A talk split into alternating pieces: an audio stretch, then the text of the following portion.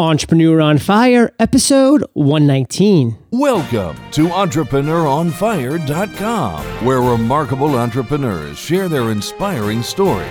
Let their journey illuminate your path to success. And now, your host, John Dumas. Fire Nation, do you have a product or service that you would like to share with the 100,000 plus unique downloads Entrepreneur on Fire generates every month, consisting of passionate entrepreneurs? Chris Brogan sponsored an episode for his book, The Impact Equation, with great results. If you would like to have 15 seconds at the top of Entrepreneur on Fire to share your product or message, go to sponsoreofire.com to find out more. Okay, let's get started. I am simply thrilled to introduce my guest today, Aaron Schwartz. Aaron, are you prepared to ignite? Absolutely. All right, man. Aaron is the founder of Modify Watches. Have you not heard of this incredible timepiece? Modify watches are super dope, interchangeable watches. Mix and match faces and straps to create the mod that allows you to make your statement, whether quiet or loud. I've given Fire Nation a little overview, Aaron, of Modify Watches, but why don't you take from here and tell us who you are and what you do? Uh, sure. So my name is Aaron Schwartz, and I'm proud to say I grew up in Cleveland, Ohio. Uh, Modify is my second startup, um, and I started a few years ago with my friend Gary and another buddy, Ashil. And the idea of the company is letting fans, customers show their colors. So I'm a history major and a consultant at MBA. Um, definitely not a designer. Definitely not the the most fashionable person in the world. And so we're just trying to create products um, that let you kind of tell your own story. So love Threadless, so we try and do a little bit of a crowdsourcing model. We like Zazzle, so we try and do a limited edition kind of custom runs model. And we love Zappos, so a lot of customer service. And you take all those, and you've got our first product, which is this interchangeable watch. Um, and yeah, we're moving on to some other interchangeable products too. Um, outside of that, for me, I coach basketball and I work a lot. So I'm not as exciting, I think, as I once was as a person, but uh, but I'm a happy guy. That's all that matters. And Aaron, I was an American histories major. I had nothing to do with communications in college. So believe me, we're in the same boat here. We uh, just are following our passions here, which is creating something awesome. So thank you for being that entrepreneurial spirit and thank you for having that just passion and going forward with that. I like it. Thanks. So, Aaron, we're going to transition now into our first topic, and that's the success quote because Entrepreneur on Fire, it's about passion, it's about excitement, and we want to get the motivational ball rolling with your favorite success quote. What do you have for us today? Sure. So, so mine's a bit tame, but I actually think it's pretty critical if you're going to be a, a good entrepreneur. So it's, uh, it's Socrates, and it's the only true wisdom is knowing that you know nothing. I like that. It is tame in some sense, but it has a lot of meaning behind it. Why don't you take it down to the ground level and how have you applied it to either this current startup or your past current startup? Sure, sure. So uh, I'm 30. My brother's a couple years older than me, and I, I remember being in high school. You know, he, he's just starting college. He gave me the best advice I'd heard, which is kind of equivalent to this, which is you don't know what you don't know, right? And I really thought long and hard about that, and I've kind of applied it to everything. Um, it's made me ask folks a lot of questions. It's made me assume that, you know, like any obstacle I come across, it's not that it's impossible to get by, but it kind of gives me the encouragement to say that, you know, I, I don't know it. I don't know all the possible solutions, um, but I know somebody who does. Um, so as I'm, you know, my first business, now the second one, yeah, like I said, my background is, is, is as generic as they come, right? Or I guess as generalist as they come. Uh, being a management consultant was great, and I learned a ton. Being an MBA is great, and I learned a ton. Um, but every day we come across new things, and um, kind of taking that in stride, it's it's really helped me. I think it's helped humble me a lot, um, and it also just it forces me to ask a ton of questions, which, which enables me to meet new people and come up with more innovative solutions, I think, to the roadblock blocks that we run into. Absolutely. And at Entrepreneur on Fire, it is all about the journey. So your journey as a history major, getting your MBA, it's all kind of transpired into what you are now, which is the entrepreneur. So it's all very important. And we'll use that to transition now into our next topic. Which is failure. As an entrepreneur, we always have trials and tribulations that we are facing every day, day in and day out. Throughout our journey, it is just fraught with challenges and obstacles. And this is about your journey, Aaron. Can you take us back to a failure or a challenge that you've had that you really had to overcome and that you learned a lot from? Sure. Um, so I think the first our first business, I wouldn't call failure, but I call it an you know, incredibly difficult challenge. Um, I started it with three friends, and I remain good, close friends with all of them today. Uh, the issue was it was it, we had a lot of big ideas. It was a sustainability business, and we were trying to make it fun to be sustainable. Um, kind of, there was a points aspect, there was some infrastructure aspect about we're trying to encourage folks to refill a water bottle, right? Because that small action, you you save a plastic bottle from a landfill. The idea being is you kind of train people, and you start with high school and college kids. Um, the more they take mini sustainable actions, and the more they're thoughtful in their decisions, more impactful it'll be as they consider what car to buy, if they're even going to buy a car, as they consider what house to buy eventually. Um, so it was this very big idea, and a lot of those aspects of that business have come out in a lot of other cool startups. Um, but the challenge was we had this huge idea, and we had a terrible team, um, and not terrible people, not need people, but we were four MBAs. Um, one had come from uh, biotech, and you know had a patent. It was brilliant. Um, the other had come from finance and was great operationally, and the other one was also kind of finance, real estate, and great. And you know, like I said, I was a management consultant we didn't have any design minds on the team, and we didn't have any tech talent. Um, and so it was like this big idea that we loved, um, but just absolutely the wrong team. Um, and we struggled through for you know a year and a half. I don't know. It was a, it was a lot of work for um, for an incredible amount of learning. Maybe not much uh, financial outcome. So let's take it down to the ground level. What was a lesson that you can truly look back at and you can say that you pulled out of that experience? Yeah. Um, so uh, we, we started this during business school and second semester my first year the entire summer in between first and second year and then almost all of second year i worked on this. Um, during my second semester my second year i took a class from steve blank and eric ries right? So um, customer development lean startup methodology. If you're if you're an entrepreneur I, I, don't think it matters if you're an entrepreneur. If you're anybody doing any work anywhere um, i think you need to read the work that these guys have been putting out. Um, lean startup and um, uh, I think Steve Blank's new book is a startup owner's manual. Anyway, so I, t- I took this class, and the big ideas from the class were one, you don't know anything. don't build a product for yourself, build it for your customers. So, lesson one is get outside your four walls, your office, and go talk to as many customers as you can and figure out what they truly want. Um, that's more of a Steve Blank lesson. And the Eric Ries lesson, which is equally, if not more impactful, is the idea of a minimum viable product. So, we were trying to build this exceptional product um, again, without having yet really talked to customers. Um, but the idea is take a step back, make a viable product. So you can't you can't produce junk, but it doesn't have to be pretty, right? You just need to really kind of sell the story and get feedback from folks. Um, so that's completely changed how we approach uh, Modify, and you know, could not have been a, a better lesson. I love that lesson, and Eric Ries with the Lean Startup has so many great lessons with just that book in general. And it does just speak exactly what you're talking about is to you want to create a minimally viable product because they were talking so much about creating this perfect product and they were trying to spend so much time before launch and then as soon as they launched they realized they spent all this time doing all these features that the customers didn't even necessarily want or need. So you never know what your customer is going to want until you launch. So launch as quick as you can with a minimally viable product and then adjust from there with the feedback. How did you do that with Modify watches?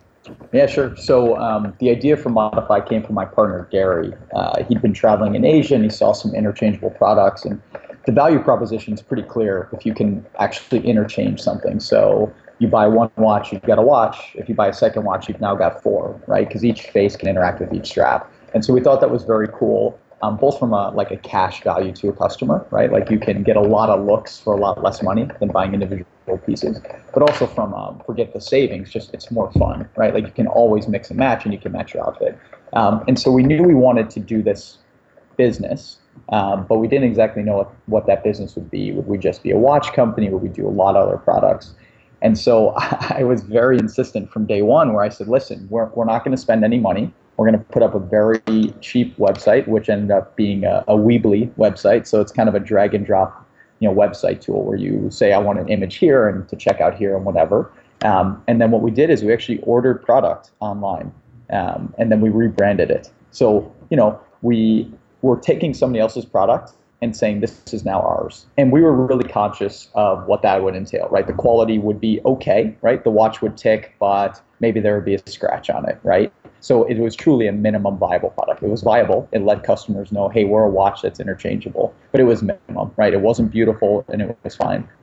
And so what we did is we immediately sent out um, an email to friends and family, like as quickly as we could, once, once we got product in hand. And when people bought, we'd send them a second watch for free, right? And if somebody came back and said, hey, it's defective, we'd send them a third one. If they came back again, we'd say, listen, we're going to refund you, but we'll send you a fourth one. The idea at the beginning was we do not care about money, we don't care about profit, we'll take a loss on every sale, right? We would refund anybody who asked for it. And in fact, you know, even if they didn't ask, if we knew that we'd quote unquote screwed up, we'd immediately refund them and say, hey, I refunded you, but there's another one. Because what we were interested in was one, did people buy a single watch or did they like the idea of the interchangeability, right? Was there some value there? And we wanted, we, we thought there was, but we wanted to test it. And then two, we wanted to see if there is this value, how do they interchange? Do they buy um, very colorful wrist straps, right? And so the difference between maybe the face and the strap is the strap you can see across a room and you really make a statement, right? If you're wearing a pink wristwatch, which I'm wearing today um, for our, breast cancer awareness partner, um, uh, anybody across the room can see it. But if you're wearing a pink face, uh, it's more of a, um, it's a muted statement, let's say, um, with a black strap. And so we were just trying to understand the customer psychology, how people, what, what they liked about it. Um, and then once we thought we'd learned enough, we, we called as many customers as we could and we just got a ton of feedback. And so some people said we want a backlight, and some people said we want a calendar, but almost everybody said we want water resistance, and everybody said we want a smaller size, and everybody said we want it to be more durable. And so we took those learnings, which were a couple months, right? Uh, again, we quote unquote lost some money on that, but that was fine because it was an investment in getting as much information as we could.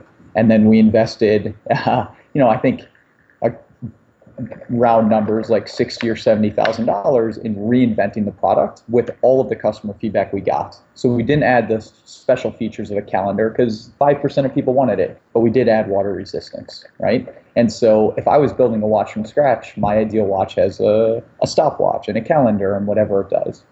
But we learned enough from starting with the MVP that we only did the product. I love that. And now my next question is one, did you have investors? And two, if so, how did you convince your investors to allow you to take a loss on every product? Yeah, so, so we did not have investors. That was the second piece of it, right? We wanted to save time and we wanted money. So I think we each put in maybe 500 or $1,000 up front. And we did this with a backstop of we both had full time job offers. Um, and so after a couple months, Gary actually ended up taking his his job and he's uh, been at Samsung in Korea for a couple years, and he loves it. I'm still an advisor, still involved in business. Um, but I kept deferring my full time job, and then eventually they were like, "Why don't you stick with what you're doing, and you'll come back if you ever need to." So, so it was great, right? And I, I guess I get to give a little plug for Deloitte Consulting because um, they've been as supportive as anybody in, in this journey. Um, and so, from the beginning, it was our own money, but it was you know we would make enough to then invest in the next product. Is um, at some point, we had a couple folks who were pretty excited about investing, and we finally took a very small amount of money in March of this year. Um, but we've we've kind of we, we're, we're considering starting a fundraising round right now. I'm actually flying to New York in a couple days for a few meetings with investors. Um, but uh, it's one of those things where I don't want to play with somebody else's money until I'm 100% confident in what we're doing. Um, so any investor who would be concerned about me testing isn't an investor I want, right? Like I don't have the answers, and you need to know I don't have the answers, and we're gonna even when we get great, we could still do better. Um, so that that's kind of our approach. I love that. Thank you for sharing that insight with us. It's just very, sure. very interesting. So we're going to move now to our next topic, which is the other end of the spectrum. As an entrepreneur, you have your trials and tribulations, but you also have those beautiful moments where you have those aha moments. Now, obviously, Aaron, you have inspirational moments probably every day, these little aha moments that just keep you going and inspire you and just propel you to that next level. Can you take us back at some point in your journey when you actually had this great light bulb come on, this aha moment that just burst through the clouds? Can you take us through that time? Yeah, sure. So, so I'm I'm the kid who, when I was like ten, started a bank account with my buddy, and we put in half of our allowance, and we wanted to start a baseball card store. Right? I'm Aaron with two A's, and he's Angel with one A, and so we we're going to call it AAA baseball cards, right? And then when I was in college, I um, at Columbia, we were a couple blocks away from Barnard College, and there, there were a ton of students, and there was no fast food near campus, so I tried to get a Subway franchise, right? And then after the New York Marathon, I would buy shoes and then resell them on eBay. So I always had these ideas, some really silly, and then you know some when I was living in London, I, I, I tried to become the distributor for vitamin water before it was bought by Coke, right? So some really big ideas that I was super passionate about. Um, what my aha moment was with Modify, right? So we do this minimum viable product and it's fun and you know our friends love it and everybody likes the colorfulness and it's cool that we're doing this business. Um, but for me, the aha moment was that I didn't need to think about this as a watch. Um, I, I, don't look at. Um, I mean, obviously it is a watch; it's a timepiece and it's it's fashionable. Um, but I look at the the product that we're selling as a vehicle for me to build the business I want to build. Um, and now that might, might sound a little convoluted, right? But some of my favorite books are, um, are like Peak by Chip Conley, um, Danny Meyer's book. Danny Meyer is, um, I'm going to screw it up, right? But it's Union Square, um, all, all, all, the great restaurants in New York, um, Gramercy Tavern, etc. I love Delivering Happiness by Tony Hsieh, right? So a big thing for me is, is customer service, but not just like, you know, smiling and saying thank you, but like really going over the top, not with the goal of like, becoming best friends with folks, but letting them know that, hey, if you're going to give me even 25 cents, like I'm going to be incredibly grateful because you're letting me live my life, right? Um, and so that was one piece. Uh, the second was, uh, like I said earlier, I've always really admired Threadless, which is this idea of like, we, the company, don't know what you want. You just tell us what you want and we'll make it, right? And, and, and Zazzle or Cafe Press are kind of equivalent companies that a, a different angle on it. Um, and so I started to look at Modify not as like oh, I'm a watch company and I'm competing with Swatch and with Nixon, but more as like we don't have to compete with anybody. We just have to do what we want to do and do it well, right? So for Modify, that means we write a, a handwritten note with every customer order. When somebody comes back a second time, it's not the exact same thing. We say, listen, thank you so much for coming back, right? Um, and that happens very frequently. We've got a really high repurchase rate. When somebody orders a watch as a gift, we throw in an extra strap as a thank you. Um, we don't tell the the recipient that that strap is from us. We make it seem like it's from the person who purchased because it's a better gift that way, right? And so um, I think what led to that moment is I've spent my whole life admiring different businesses, right, and trying to figure out what works and what doesn't, and what I as a consumer like. Um, and like I literally just think of Modify as a platform for you know, it's not just a watch company. I don't I don't think of us as a watch company. I think of us as, you know, I mean, as it may sound, like a personalized service, um, get you what you want company. And so that um, you know, that that keeps me happy every day because I, I do not read watch um, industry reviews. I, I literally don't care when somebody sends me something about a competitor. Like I care as much as I can learn from what they're doing and say those guys are doing a great job and I can get better. Um, but I don't care about are we losing market share or anything like that because we're, we're just building the business we want. And that's, um, it's pretty liberating. And I think it's more exciting too. Um, that opens you up to kind of build as you wish. That's great focus, Aaron. And that really does allow you to be the leader in the industry instead of just chasing others in your own industry. So I definitely commend that. And I love the specificness that you got down to with you would send an extra band you know with an order to really improve that order and that gift in general. That was an action you took because of your aha moment. Can you give us one other really cool action like that that you do because of that aha moment that you had this this may not be as exciting on a day-to-day basis but we do a lot of custom orders so we've customized i think 13 different designs for google right so those are either as employee gifts year-end gifts um, or recruiting tools or products that are sold in their store, right? And we've worked with Deloitte and HP. Um, we've got some licensed partners. Anyway, we, have got all these big brands that we work with, right? It's kind of like the secret side of our business. Um, I, not really a secret. I let you guys in, but you know, we don't we don't talk about that through Facebook or, or when we're talking to our kind of um, individual consumers. Um, pretty much every time we do one of those orders, we got kind of a menu of options, right? So you can customize packaging and you can you can engrave the back of the watch, right? So we'll, we'll do a fully custom watch and it'll be only for your group. Um, we, we treat those partners exactly the same way. where if they, you know, we're doing a design and then like they're close, but they can't afford the extra, let's say it's $2 for some feature, right? For engraving or whatever it is. But we know that it makes the watch better. Like we're talking companies that have, you know, tens of thousands of times more revenue than we have, and we're still saying, listen, like we'll take the loss on this because you're fan, your your recipients will like it better. Um, and I think that's just, you know, it's not um, it's not a long term play of like, oh, they'll come back because they're grateful. It's we're making people happy, and that should make it better, right? The entire experience with the product will be better. In the long run, it should benefit everybody. And if it doesn't, that's fine. Um, we're okay taking a little bit of a quote unquote loss in exchange for making a, a better product.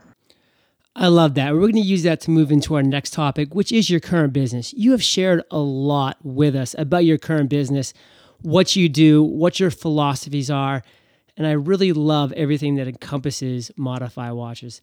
Can you tell us one thing that's really exciting you about your business today?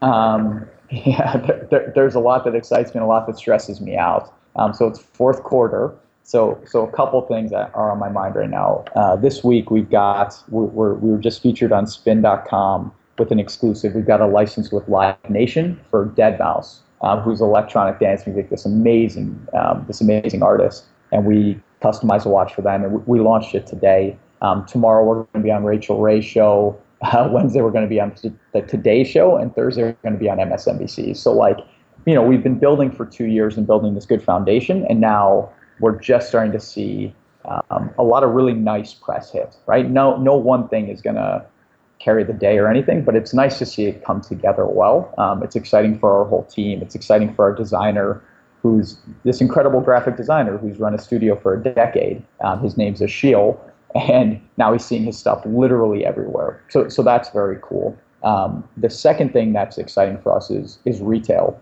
Uh, in the same way we are kind of a little too ambitious about our customer service approach and we grow slower than we maybe need to because we don't want to grow faster than we can service every customer as if they're kind of our best friend. Um, we've, for two years, refused to go into retail because we don't want to take on a retail account where, you know, let's say that there's an issue. I, I, you can make any issue that we don't have the capacity to handle it. Um, so two months ago, we were finally like, okay, we're ready, and we think we can do this. And we picked up maybe 20 boutiques and across the U.S., and that's pretty exciting. Um, but we just had our first major retail account, I call it, which would be Best Buy. Uh, so we're we're doing a custom watch for them, but not as a gift to employees. Um, we're doing the custom watches a unique um, product for for all their stores across the U.S. So that's uh, that that's pretty exciting for us right now. A little a little scary uh, but I think we'll be okay. Man, Rachael Ray, The Today Show, MSNBC, Entrepreneur on Fire, all in the same week, all in the same breath. so, Aaron, we all here at Fire Nation love Shark Tank, and I think I know the answer to this question. But would you ever accept an invitation to go on Shark Tank to potentially get in front of Daymond John? So this is really interesting. I'll, I'll be very blunt about this. Um, so I used to live in London, and before Shark Tank, there was Dragon's Den, and I watched that show all the time because I thought it was awesome. Um, I think in Canada they call it Dragon's Den too, and I really like Shark Tank. Um, forget the theatrical nature of it. I think it's I think it's amazing. Um, when we first started, we were asked to go on, um, and we went through the application process and everything. Um, and then I realized very quickly that even if we were on for 20 seconds and it was a complete fail, we couldn't handle the the push of customers that would come to our site. Right? We we didn't have inventory. We didn't have a good enough product. Uh, so we decided not to do it then. At this point, I, think it would be an incredible opportunity. Uh, there is a, a constraint with Shark Tank where when you go on the show, whether you get an investment or not, they take a piece of your company. Um, they, I, I think it's a choice between a bit of equity um, common shares or op- like a percentage of operating income indefinitely. And so at the time, it didn't make sense for, for us at all. Today, it's something where that's a huge, you know, that that's forever, right? It's not a little bit of value that somebody's taking. I'm not writing them a check today, but it's as we grow as a company, we now have a little less asset that we can, you know, use for hiring um, or use for bonuses or, or however you want to think about it. Um, and so the value of Shark Tank is you get the equivalent of a couple hundred thousand dollar ad spend, right, on live TV. Uh, the downside is there's a cost, is there's a cost with everything, and I, I think it's very reasonable. Um, but it's just something that we need to consider as a company. Uh, but I do I do like the show, um, and those are absolutely some investors I'd be very curious about. Um, and as much as as much as I should love Daymond John, I, I think Mark Cuban has got to be the one. I'm uh, the only topic I'm comfortable arguing about anymore is the NBA. So I think it has to be Mark Cuban. Awesome. Well, we're working with Barbara's people right now to get her on the show. So when we do, we'll give you guys a plug and we'll see if she can pull some strings for you. I, I like it, man. Good luck. She she's pretty spectacular. She's um, awesome. She yeah. really has going on. So, Aaron, we have now reached my favorite part of the show. We're about to enter the lightning rounds. This okay. is where I provide you with a series of questions and you come back with amazing and mind blowing answers. Does that sound like a plan? No, no pressure at all. let's, let's do this. What was the number one thing that was holding you back from becoming an entrepreneur? Uh, I, I think I was always waiting for permission. And I don't really know from whom, and I don't know for what, but I was always waiting. Like I didn't think I was quote unquote ready. Um, and I, I kind of realized that just by having that first business, whether good or bad didn't matter because it made me a significantly better entrepreneur. Um, so, you know, my advice is just start. You don't need permission. What is the best business advice that you ever received? Uh, it's still minimum viable product, uh, whether it's for Modify or for for personal things or, or any business I would ever do in the future. Um, thinking about everything as an MVP is very, very impactful. And the name Modify even speaks to the MVP because you're willing to modify your product, your watch, what have you. Absolutely. That, that's all we do. We assume we don't know anything and we just let our customers tell us what to produce. I mean, that, that is literally written on our packaging.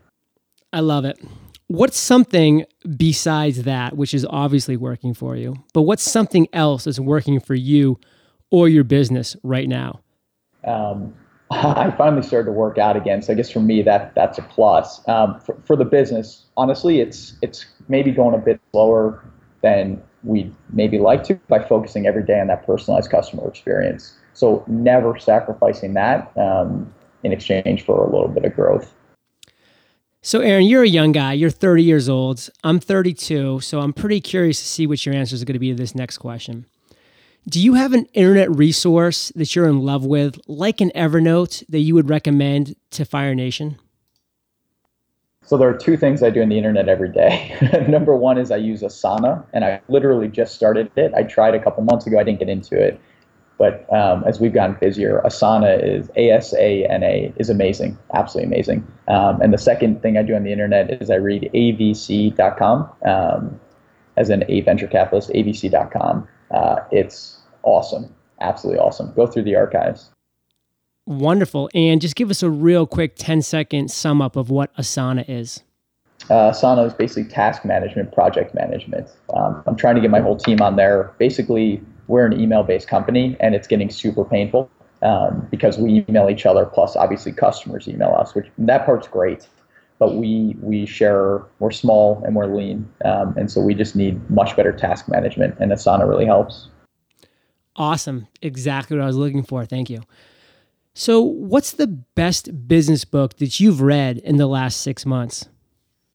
Peak uh, by chip conley and I'm gonna I'm gonna butcher the name, but he's uh, the founder of Joie de Vivre Hotels. So awesome boutique hotel chain. I think mainly on the West Coast. They may have got a, a couple elsewhere, um, but it's basically taking Maslow's hierarchy and putting it into business. Um, it, it, it's all about uh, your investors, your employees, and your customers, and making sure that everybody really gets fulfillment from from their job. Uh, Peak is P E A K. It's an awesome book. Wonderful. We always link all books and links to you all in our show notes, so it will all be there. Cool. This last question is my favorite, Aaron. It's kind of a tricky one, so take your time and digest it before you answer. If you woke up tomorrow morning and you still had all of the experience, knowledge, and money that you currently have today, but your business had completely disappeared, forcing you to start with a clean slate, which many of our listeners find themselves with right now, what would you do? That's interesting. I, there, there are a couple things that make me happy on a pretty daily basis um, when, when I get to spend the time doing them. And so I don't think my first would be starting a new business and trying to kill it. I, I think I'd first play a lot of basketball. Um, as silly as that may sound, like it's being an entrepreneur is, is all encompassing. And I just, you know, I want to find some friends and just, just play some hoops. Um, I, the second thing is uh, I've got a bunch of friends with different startups.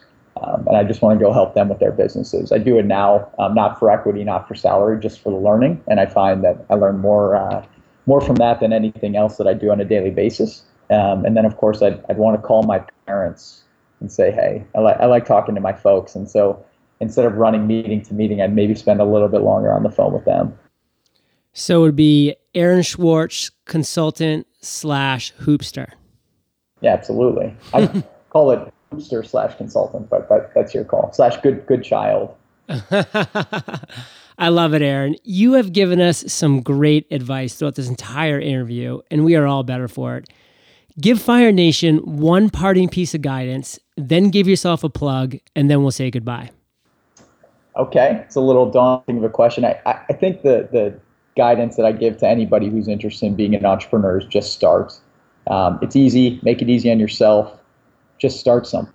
Doesn't matter what the idea is, it doesn't matter if it's a good idea. You'll learn so much from the process, and it'll make you kind of re envision how you do whatever's next.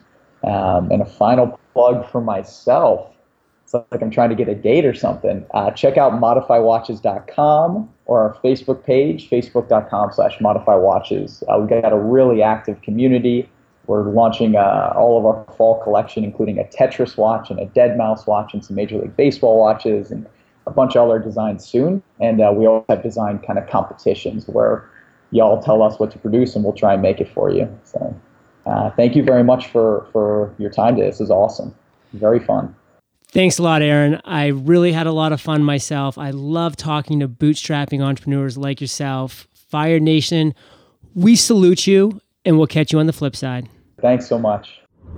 Fire Nation, you asked for it and I created it. My first free ebook, 10 Incredible Insights from 10 Incredible Entrepreneurs, is published. All four pages of it. Simply go to eofire.com and subscribe to my newsletter. You will get immediate access to the top business insights from the likes of Barbara Corcoran, Tim Ferriss, Gary Vaynerchuk, and seven other incredible guests. Prepare to ignite. Thank you for joining us at entrepreneuronfire.com, your daily dose of inspiration. Prepare to ignite.